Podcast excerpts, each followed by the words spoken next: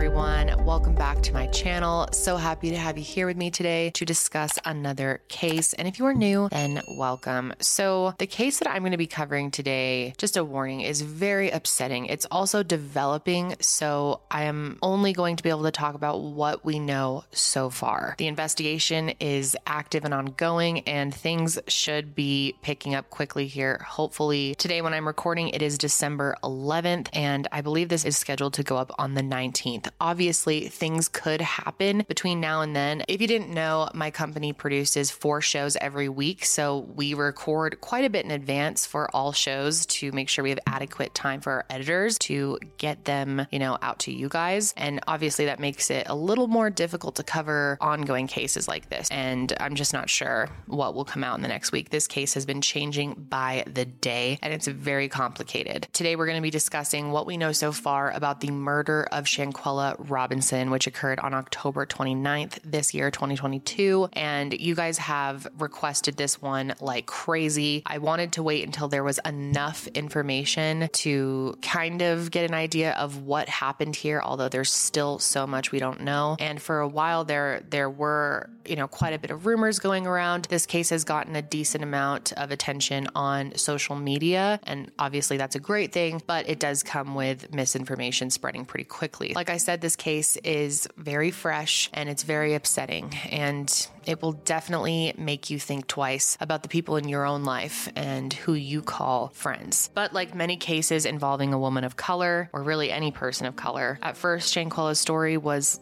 largely ignored by mainstream media. So social media and citizen journalism has played a huge role in bringing attention to her murder and are largely responsible for getting the authorities to take a deeper look into what really happened to her. Without all of the support online and people demanding answers and justice, this case case would probably still be very underreported, and those who are responsible for her murder may have slipped through the cracks, especially if the recent video footage hadn't come out, which really changed everything in this case. So, before we get into the case today, I just wanted to remind you guys that between now and the end of the year, I am matching all donations made towards National Center for Missing and Exploited Children from you guys. And I just wanted to say thank you. We've gotten a ton of donations that have come in in the past two weeks or so since I announced this, and I'm just so, so grateful. Our goal is to hit over 100,000 by the end of the year, or at least make it to 100,000, and I know that we're gonna do it. And you know, guys, it's the season of giving. If you would like to give back and support an amazing cause, which National Center for Missing Exploited Children is that amazing cause, they are just fantastic. Everything they do is so incredible and helpful. I talk about them all the time in, you know, cases over the years, and their team has just been so grateful for all the support that our audience has given them. NCMEC fights against child sexual exploitation, child victimization, missing children, and more. They do tons to educate people all around the world. They're just awesome and such a deserving cause for you to give back to this season. First, obviously, you can make a direct donation that I will be matching, and you just have to do that through the link that will be in my description box, like our team page link. That's how we're tracking donations. Whew, that was a lot.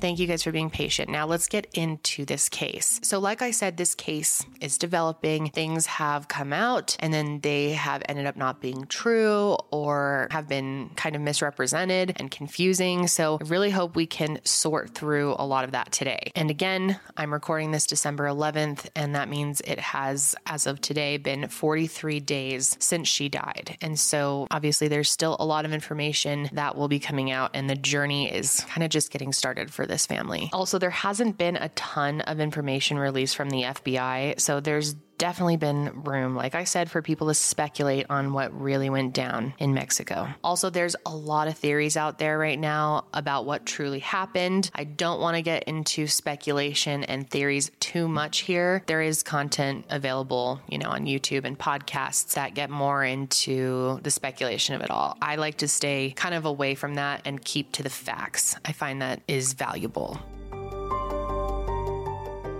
Just like you, your hair is unique, so your hair care should be too. Function of Beauty makes products that are 100% customizable with ingredients designed and formulated to meet your specific goals. Function of Beauty is the world's first fully customizable hair care that creates individually filled shampoos, conditioners, styling, and treatment formulas based on your hair type. It was founded by a team of engineers and cosmetic scientists, and each Function of Beauty product is individually designed to be as unique as you are. And get this Function of Beauty offers over 54 trillion possible formulations, and each one of those is vegan and cruelty free and contains no sulfates or parabens. And you can also go completely silicone free. So here's how it works first, you take the hair care quiz designed to build your hair profile and select up to five hair goals. Does your hair get frizzy in the winter but oily in the summer? Formulations can be updated as often as you need to keep your hair on track. Next, you can choose your color and fragrance or go completely dye and fragrance free. Then you'll get your freshly filled formula delivered straight to your door, and you can prepare for good hair days ahead. And they even offer discounts and benefits when you subscribe. So start giving your hair the personalized care that it needs. Go to functionofbeauty.com slash Rae to take your hair goals quiz, and you'll save 20% on your first order when you subscribe. There are no commitments, and you can cancel at any time. Go to functionofbeauty.com slash Kendall Rae to let them know you heard about it from my show, and you get 20% off your first order. Again, that's functionofbeauty.com slash Kendall Rae to take your hair quiz and save 20% on your first order. But like anything, if you decide to go ahead and research this case and follow it for yourself, make sure that you use reliable sources. That's very important. And again, there might be something that you have heard about this case or know about this case that I don't mention today, and that's because I wasn't able to confirm it with a reliable source. Especially in the early days of cases like this, it's really important, like I said, to stick to the facts and what we know to be true. Shanquella Robinson. Shanquella Robinson. Shanquella Robinson. Shanquella Robinson. This after she was found dead during a trip in Cabo with people believed to be her friends. So, Shanquella Brenda Robinson. She was born and raised in Charlotte, North Carolina, and only 25 years old when she was killed while on vacation in Cabo San Lucas, Mexico. She would be turning 26 this upcoming January 2023, January 9th. And I'm sure that birthday and the holidays is just going to be so hard for her family to not have her there. Her family said that her future was very bright, and it's very obvious from what we know about her. She graduated from Winston-Salem State University and went on to become an entrepreneur. And by 2022, Shanquella was already running two successful businesses and had big plans for the future. One of her businesses is called Exquisite Babies, where she ran a braiding service for children's hair, and the other was Exquisite Boutique, where she sold women's clothing. Shanquella was a motivated, hardworking, and extremely kind person. And I get the sense she was the type of person who was loyal to those she loved and would do anything for them. She she was a good person. She had a good heart. She, you know, she loved everybody. She loved life. And she went to college for business. You know, she just had a heart of gold. And I know that there's nothing that she could have done to anyone to make him do her like that. So, like I mentioned, Shanquella was killed while on vacation in Mexico with six of her friends. Now, clearly, these people were not actually her friends, and we'll get into why. But I'm going to be referring to them just as the others because I don't think they deserve the title of friends. So, it was Shanquella and these six others who planned a trip to Cabo San Lucas to celebrate the birthdays of two of the people on the trip. Their names are Daejhanae Jackson and Nazir Wiggins. Shanquella and the others met in college at Winston-Salem University, but from what I can tell, the other six were pretty good friends with one another before befriending Shanquella. It sounds like she was sort of the seventh person to join this group. However, the dynamic between this group of people is still kind of, you know, confusing at this point. Although one person in this group, Khalil Cook, was especially close to Shanquella. Some people say the two of them were best friends, but like I said, it really means nothing in the aftermath of her death. Shanquella's mother, Salamandra Robinson, has has since made it clear that she was not super familiar with this group of people, with the exception of Khalil, who was frequently hanging out with Shanquella and her family and even joined them on a handful of family trips. If any of these six people should have had the Robinsons back, it would have been him. But like the others, his silence speaks volumes. So the trip to Cabo began on October 28th, 2022, when six of the seven total guests flew into Mexico. And they were staying at a resort called the Cabo Villas, and they rented out the Villa Linda 32 property. The seventh person in the group, Nazir Wiggins, didn't arrive until the following day, October 29th, but I will get into that later because it's been a heavily debated piece of the puzzle. Now, the exact property that they stayed in has since been removed from the Cabo Villas website, but photos of it are still available on other property websites, and that will show you just how nice of a place this was. It's definitely what you might expect when you think of a villa in Cabo wide open living space, private pool, hot tub, and they even scheduled their own private chef. So this was going to be a really, well, supposed to be a really fun vacation. It has five bedrooms, five and a half bathrooms. It sleeps up to 12 guests. So the seven staying there, the six others plus Shanquella, had plenty of space for a comfortable weekend of partying. From my research, it looks like the villa cost about 1,495 a night, which split between seven people isn't too expensive, but multiplied by several nights plus food and alcohol, you're looking at several hundred dollars per person per day. I say this because money is something that comes up later, and I want it to be known that the people staying there were not necessarily strapped for cash. Now, their first day on vacation seemed relatively drama free. I wasn't able to figure out what time they all landed or what time they actually got to the villa, but they got there at some point during that day, and it looks like they spent the day hanging out, drinking, swimming, playing some drinking games. Luckily, a lot of what they did that night was documented by Shanquella on her Instagram story. So that gives us some sort of insight into what it was like. A lot of it appears like regular Instagram stories from a vacation, very lighthearted and fun. However, there is one story in particular that was posted on her Instagram story that is extremely disturbing. It was posted at 8:45 p.m. and shows Shanquella completely passed out on a hammock. And this was taken on her phone but was recorded and uploaded by Khalil. And what makes this so disturbing is the commentary that he makes in it. Got our first buddy. Buddy, buddy, buddy, buddy, buddy. She.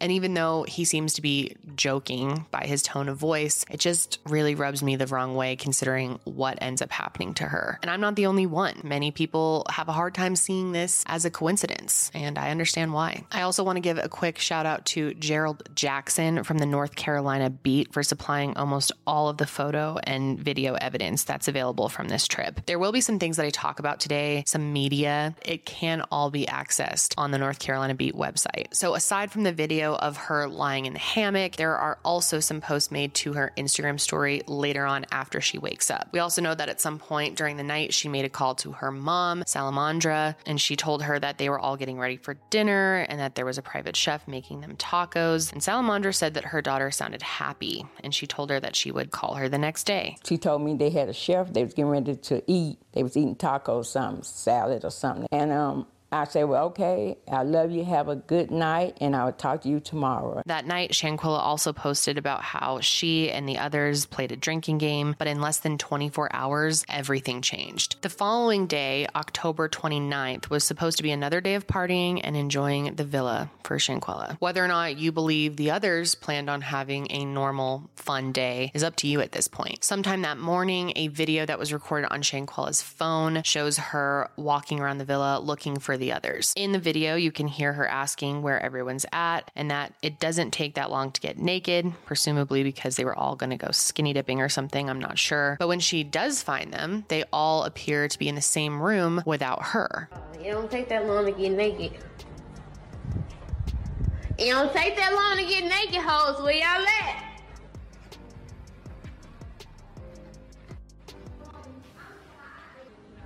She told me I'm gonna keep it hot. You gonna keep it hot? What? I would keep my hot venison that I don't want to wear because it's cute as fuck. They, what Go said, they crew. The one that's like mediocre is in my check-in. I can't remember.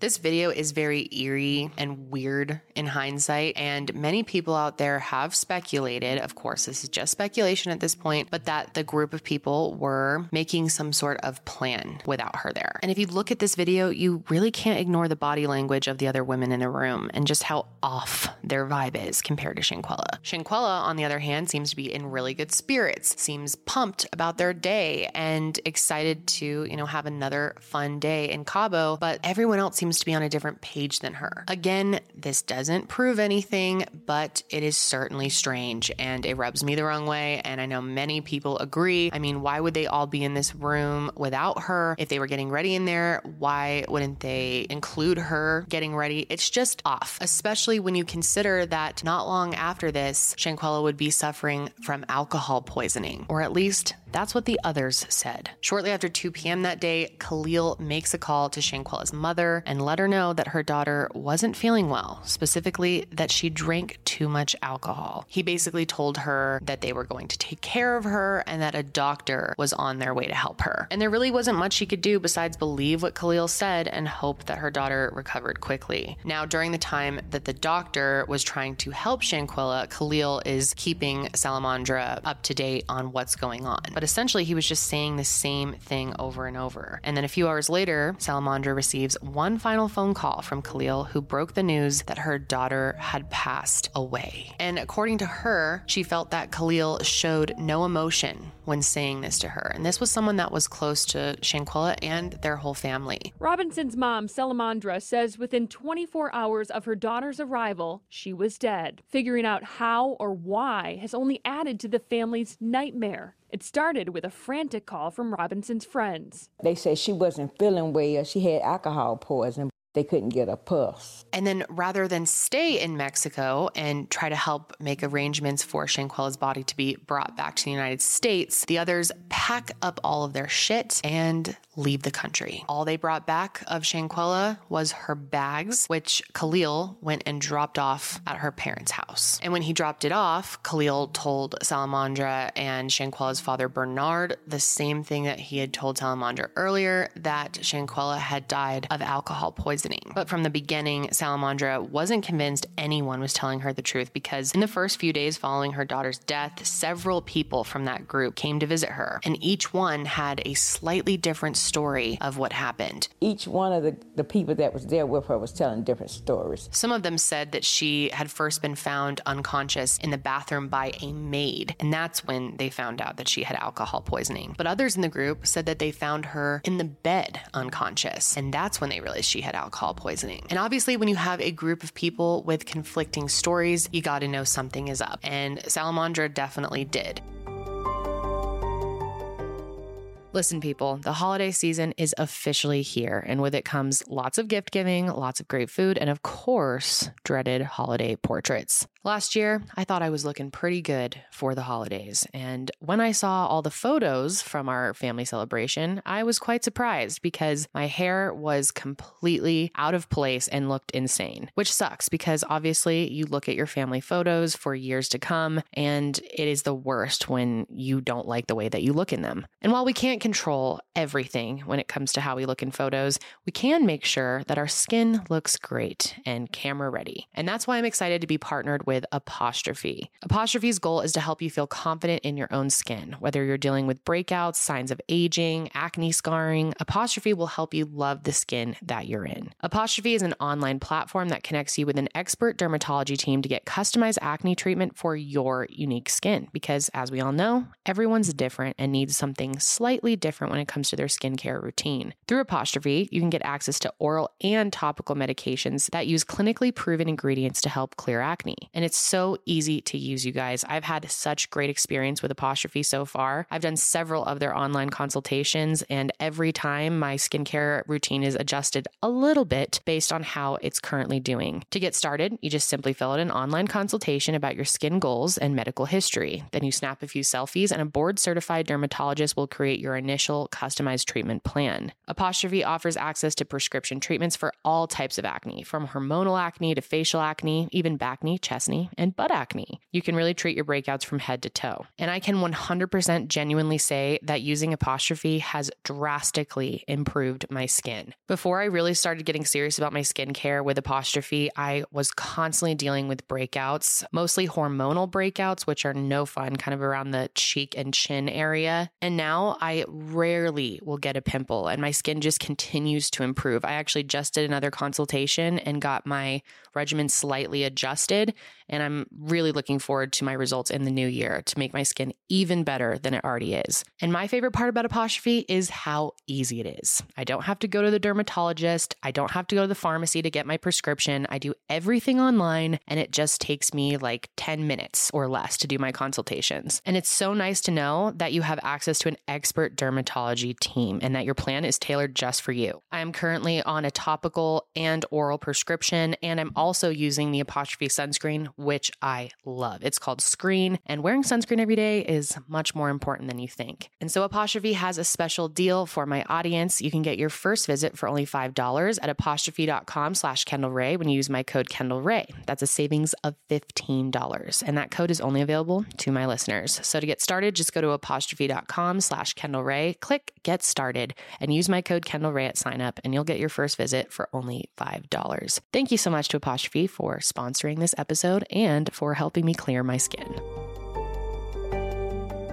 Nobody had a consistent story, and that was a huge red flag right away. And then both Salamandra and Bernard received additional information that helped them confirm their suspicions. The Washington Post reports that while Bernard was trying to reach the resort to coordinate the return of his daughter's body, he was placed on the phone with a woman who worked in management. And he said that he spent days trying to reach someone who could speak English. Now, this is a bit of a confusing bit because it seems like it should have been easier for Bernard to be able to reach someone and speak to them at the resort. They have a lot of tourists. It seems like someone on the team for this resort would speak English and be able to speak to him in this circumstance. Obviously, it is possible that no one spoke English, and so that's why they had a hard time communicating with him. However, does make you think maybe no one wanted to talk to the father of the girl who had just died on their property. Is it possible that they knew something that he didn't? I mean, I genuinely don't know. No one does, but I thought I'd mention it, and I'm curious if you guys also thought it was weird that it took him days to find someone willing to talk to him about getting his daughter's body back. But finally, Bernard was able to talk to a woman, and she told him that Shanquella did not, in fact, die of alcohol poisoning, that she died due to breaking her neck. And Bernard said this was the first person to be honest with them about what happened to their daughter. Then, in an interview with ABC, Salamandra said that she received an anonymous call stating that there had been a fight between Shanquella and the others. This call was pretty cryptic, but Salamandra at that point knew that there was more to the story that they were not being told. She even tried confronting the others about this anonymous call she got that talked about the fight, and they still denied it at that point. But by November 5th, the death certificate comes out, and the lies are at that point starting to be exposed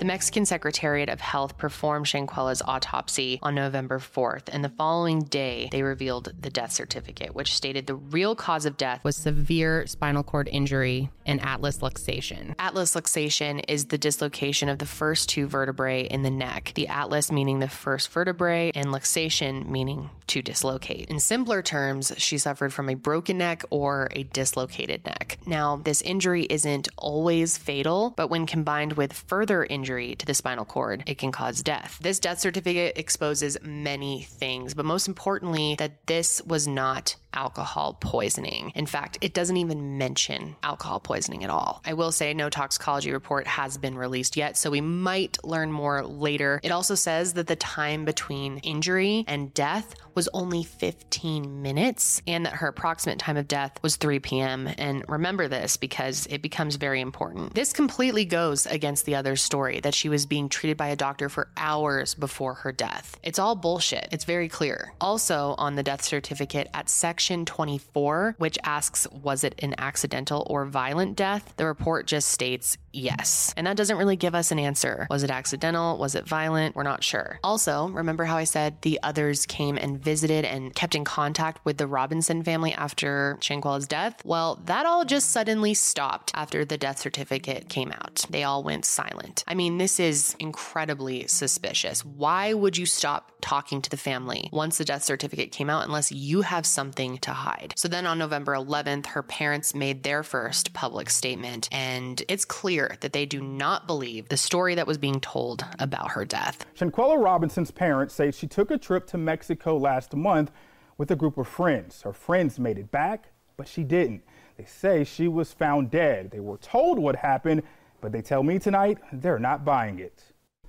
I just sit back and wait on God, because like I say, she gonna get justice. A mystery in Mexico. How did a weekend with friends turn into a nightmare? Something is not adding up right here. Bernard and Salamandra Robinson say their daughter, 25 year old Shanquella Robinson, traveled with friends from Charlotte to Cabo, Mexico on October the 28th. I spoke with her Friday evening. She was having dinner. And um, I never spoke with her again. The next day, their world changed. On Saturday evening, they called and said she wasn't feeling well, and they was gonna call a doctor.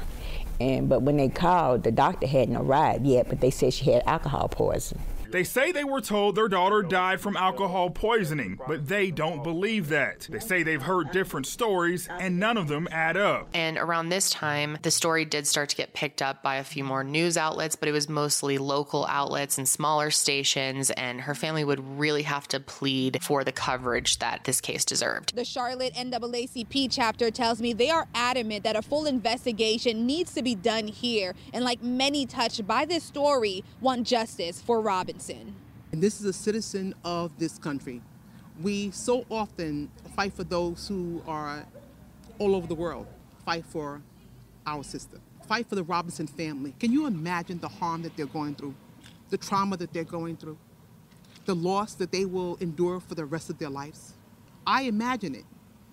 And I don't think anyone could endure that kind of pain without gaining justice. Also, around this time, her family had to start making arrangements for her funeral, which was held on November 19th. And before they could even lay their daughter to rest, a video surfaced on November 16th that shook up everything we knew about Shanquella's death and confirmed what the death certificate was saying. Of course, I will not be playing this video due to the graphic nature, but you can see a fight happening between Daejhanae and Shanquella, and it is brutal. And it's easy to find it online. I might even link it below, but I do advise watching it with caution. You can see Shanquella is being viciously attacked while she is naked in the master bedroom of the villa, and she is clearly not fighting back. The attack is being filmed by at least two people, and Khalil's voice can be heard while he records saying, Quella, can you even fight back? To which she responds, no. A video emerges showing a woman punching and kicking Robinson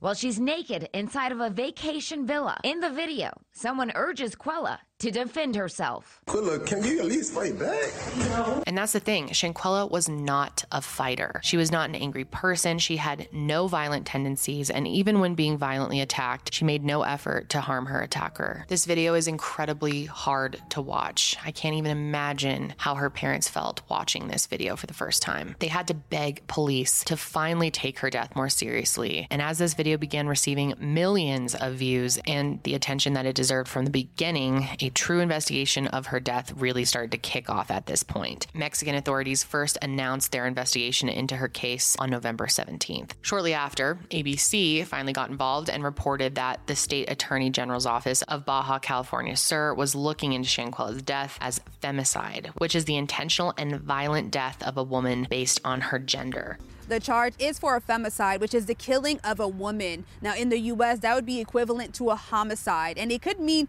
anywhere from 40 to 60 years behind bars. The attorney I spoke to says more charges could be filed in Mexico, but also here in the U.S. And really quickly, I'm sure most of you know this, but Baja California Sur is not in the United States. I know that could possibly be confusing for some. Baja California Sur is a state in the Baja California Peninsula in northwest Mexico where Cabo is located. So as of the 17th, they were looking into Shanquella's death, and the following day, the FBI Charlotte field office also announced the launch of their investigation. The FBI Charlotte field office announced Friday it opened an investigation into Robinson's death. And the Attorney General of the state of Baja California, Sur, where Cabo is, is also investigating the case. North Carolina Congresswoman Alma Adams released a statement saying, quote, I was saddened to hear of the passing of Shanquella Robinson, and my heart goes out to her family and those who loved her. No parent deserves to suffer this tragedy. Obviously, this video has become a major piece of evidence because realistically, how else would Shanquella have broken her neck? And her name wasn't released at first, but we now know that the person in the video attacking Shanquella is Daejhanae Jackson, and she has now become a major focus in the investigation. So I want to talk about the issue of this crime being committed across national borders. I am, of course, by no means an expert on international law. However, I did learn a couple of things that could make this make a little more sense. From what I understand, because the six individuals who are allegedly involved with her death are U.S. citizens, the United States does have the authority to prosecute them. The U.S. is not obligated to turn the case over to Mexican officials. However, Mexican authorities also have the right to take the case on. On the one hand, the U.S. government is going to take this seriously. And on the other hand, it's not obligated uh, to turn her over. In order for the U.S. to prosecute this case, Mexican authorities would have to turn over everything that they have on the case so far and cooperate with the United States. We now know that Mexican authorities are taking this case on. However, the FBI is also running their own investigation. ABC 7 has reported that it would be pretty uncommon for the Mexican government to ask for the extradition of a U.S. citizen, but this ended up being what happened. And this is also where a lot of false reporting comes into play play.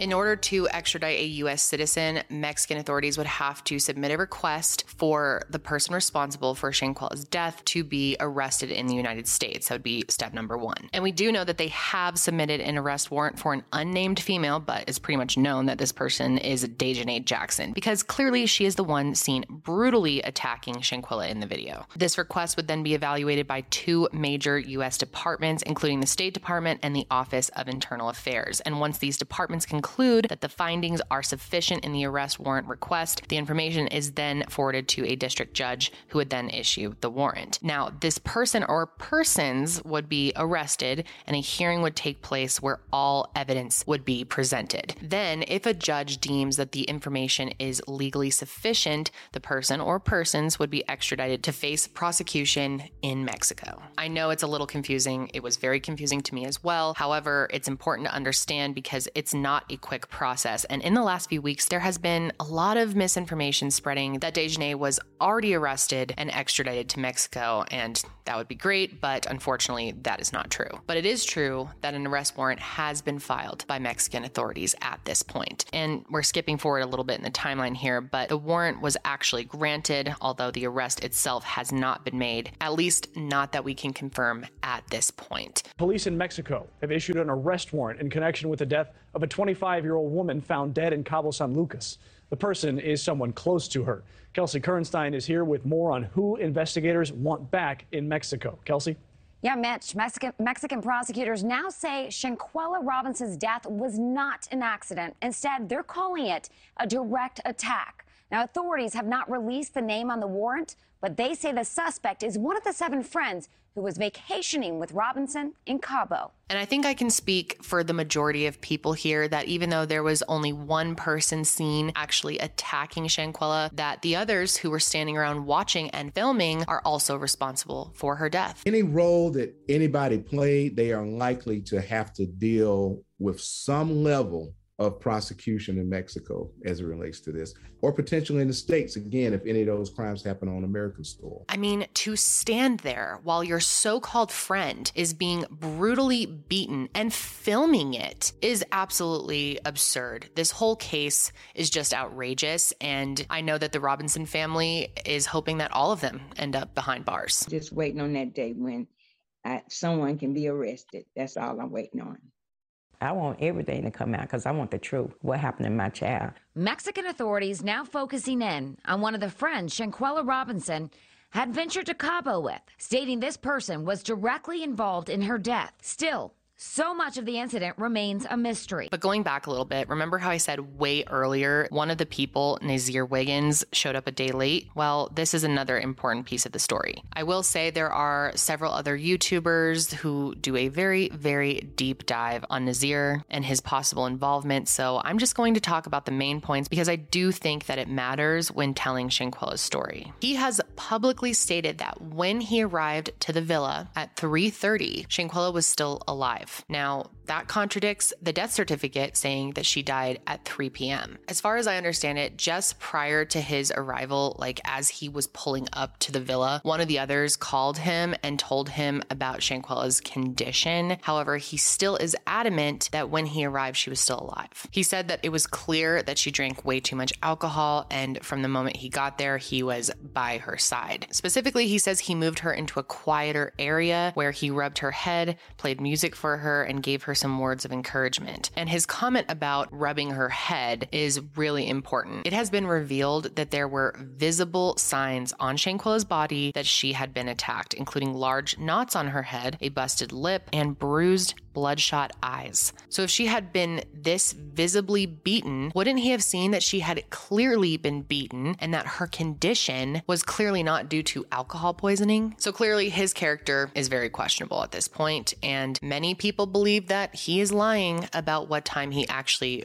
arrived at the villa. Now, he did post a picture of his flight information, but his name was not seen on that document. So it's also sort of tough to know what the truth is here. And regardless of when he arrived, there's no doubt that he learned what happened to Shanquella once he got there, which is why many people believe that he should also be held accountable here. Now, if you do want to hear his version of events in his own words, he did do a Facebook Live at some point, and that is available online. So finally, on November 19th, Shanquella's funeral was held and she was laid to rest. They had this beautiful pink and yellow casket, which were her two favorite colors, and she was carried in on horse drawn carriage. And as beautiful as the service was, it never should have happened. She should have come back from this trip alive and healthy and continued on with the rest of her life. We came to ensure that there is enough people putting pressure on the entire system to do what is necessary to get justice for this young woman.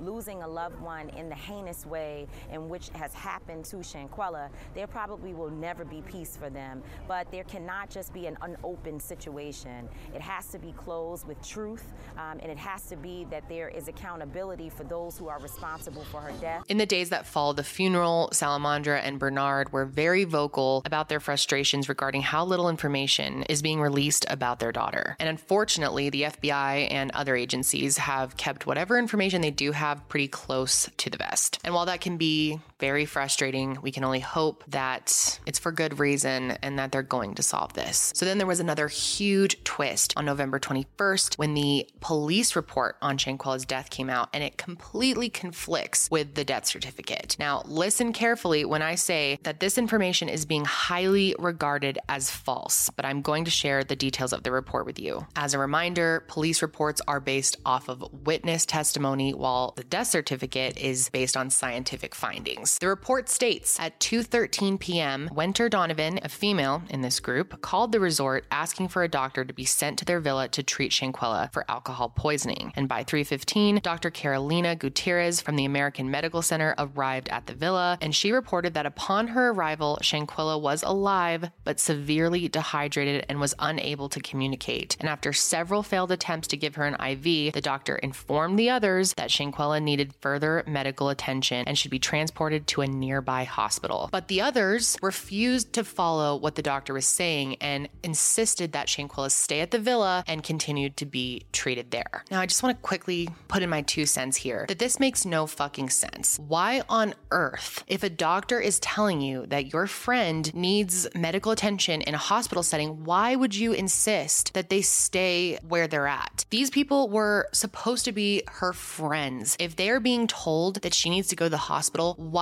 would you not listen? This makes no sense at all. But they actually have an answer to this. They came out and said that it would cost $5,000 to take Shanquella to the hospital, and they didn't have that type of money. First of all, if you can afford this luxury vacation, I'm sure it wouldn't be that hard for that group of people to scrape together $5,000, especially in this situation. But none of that even matters because it takes a 10 second Google search to figure out that they are lying. It would not have cost $5,000. That is completely debunked. The cost of healthcare in Mexico is typically less than half of what you would pay in the United States, even without insurance, which Shanquella did have. And let's just say, for the benefit of the doubt, that this story was true and that maybe they were misquoted or even tricked by the doctor that it would cost $5,000. You can literally Google it and see that it isn't true. I don't know. Maybe your friend and their life is worth $5,000. Anyway, back to the police report. It goes on to say that Dr. Gutierrez was at the villa for over an an hour, but eventually Shanquella began having seizures. Emergency services were supposedly called around 4:20 p.m., and while they waited for an ambulance to arrive, Winter and Dr. Gutierrez began performing CPR. Mexican authorities were reported to have arrived at the villa around 5:25 p.m., more than an hour after emergency services were called. And in total, the report states that she was administered 14 rounds of CPR, 5 doses of adrenaline, and 6 discharges from a defibrillator, all with no luck.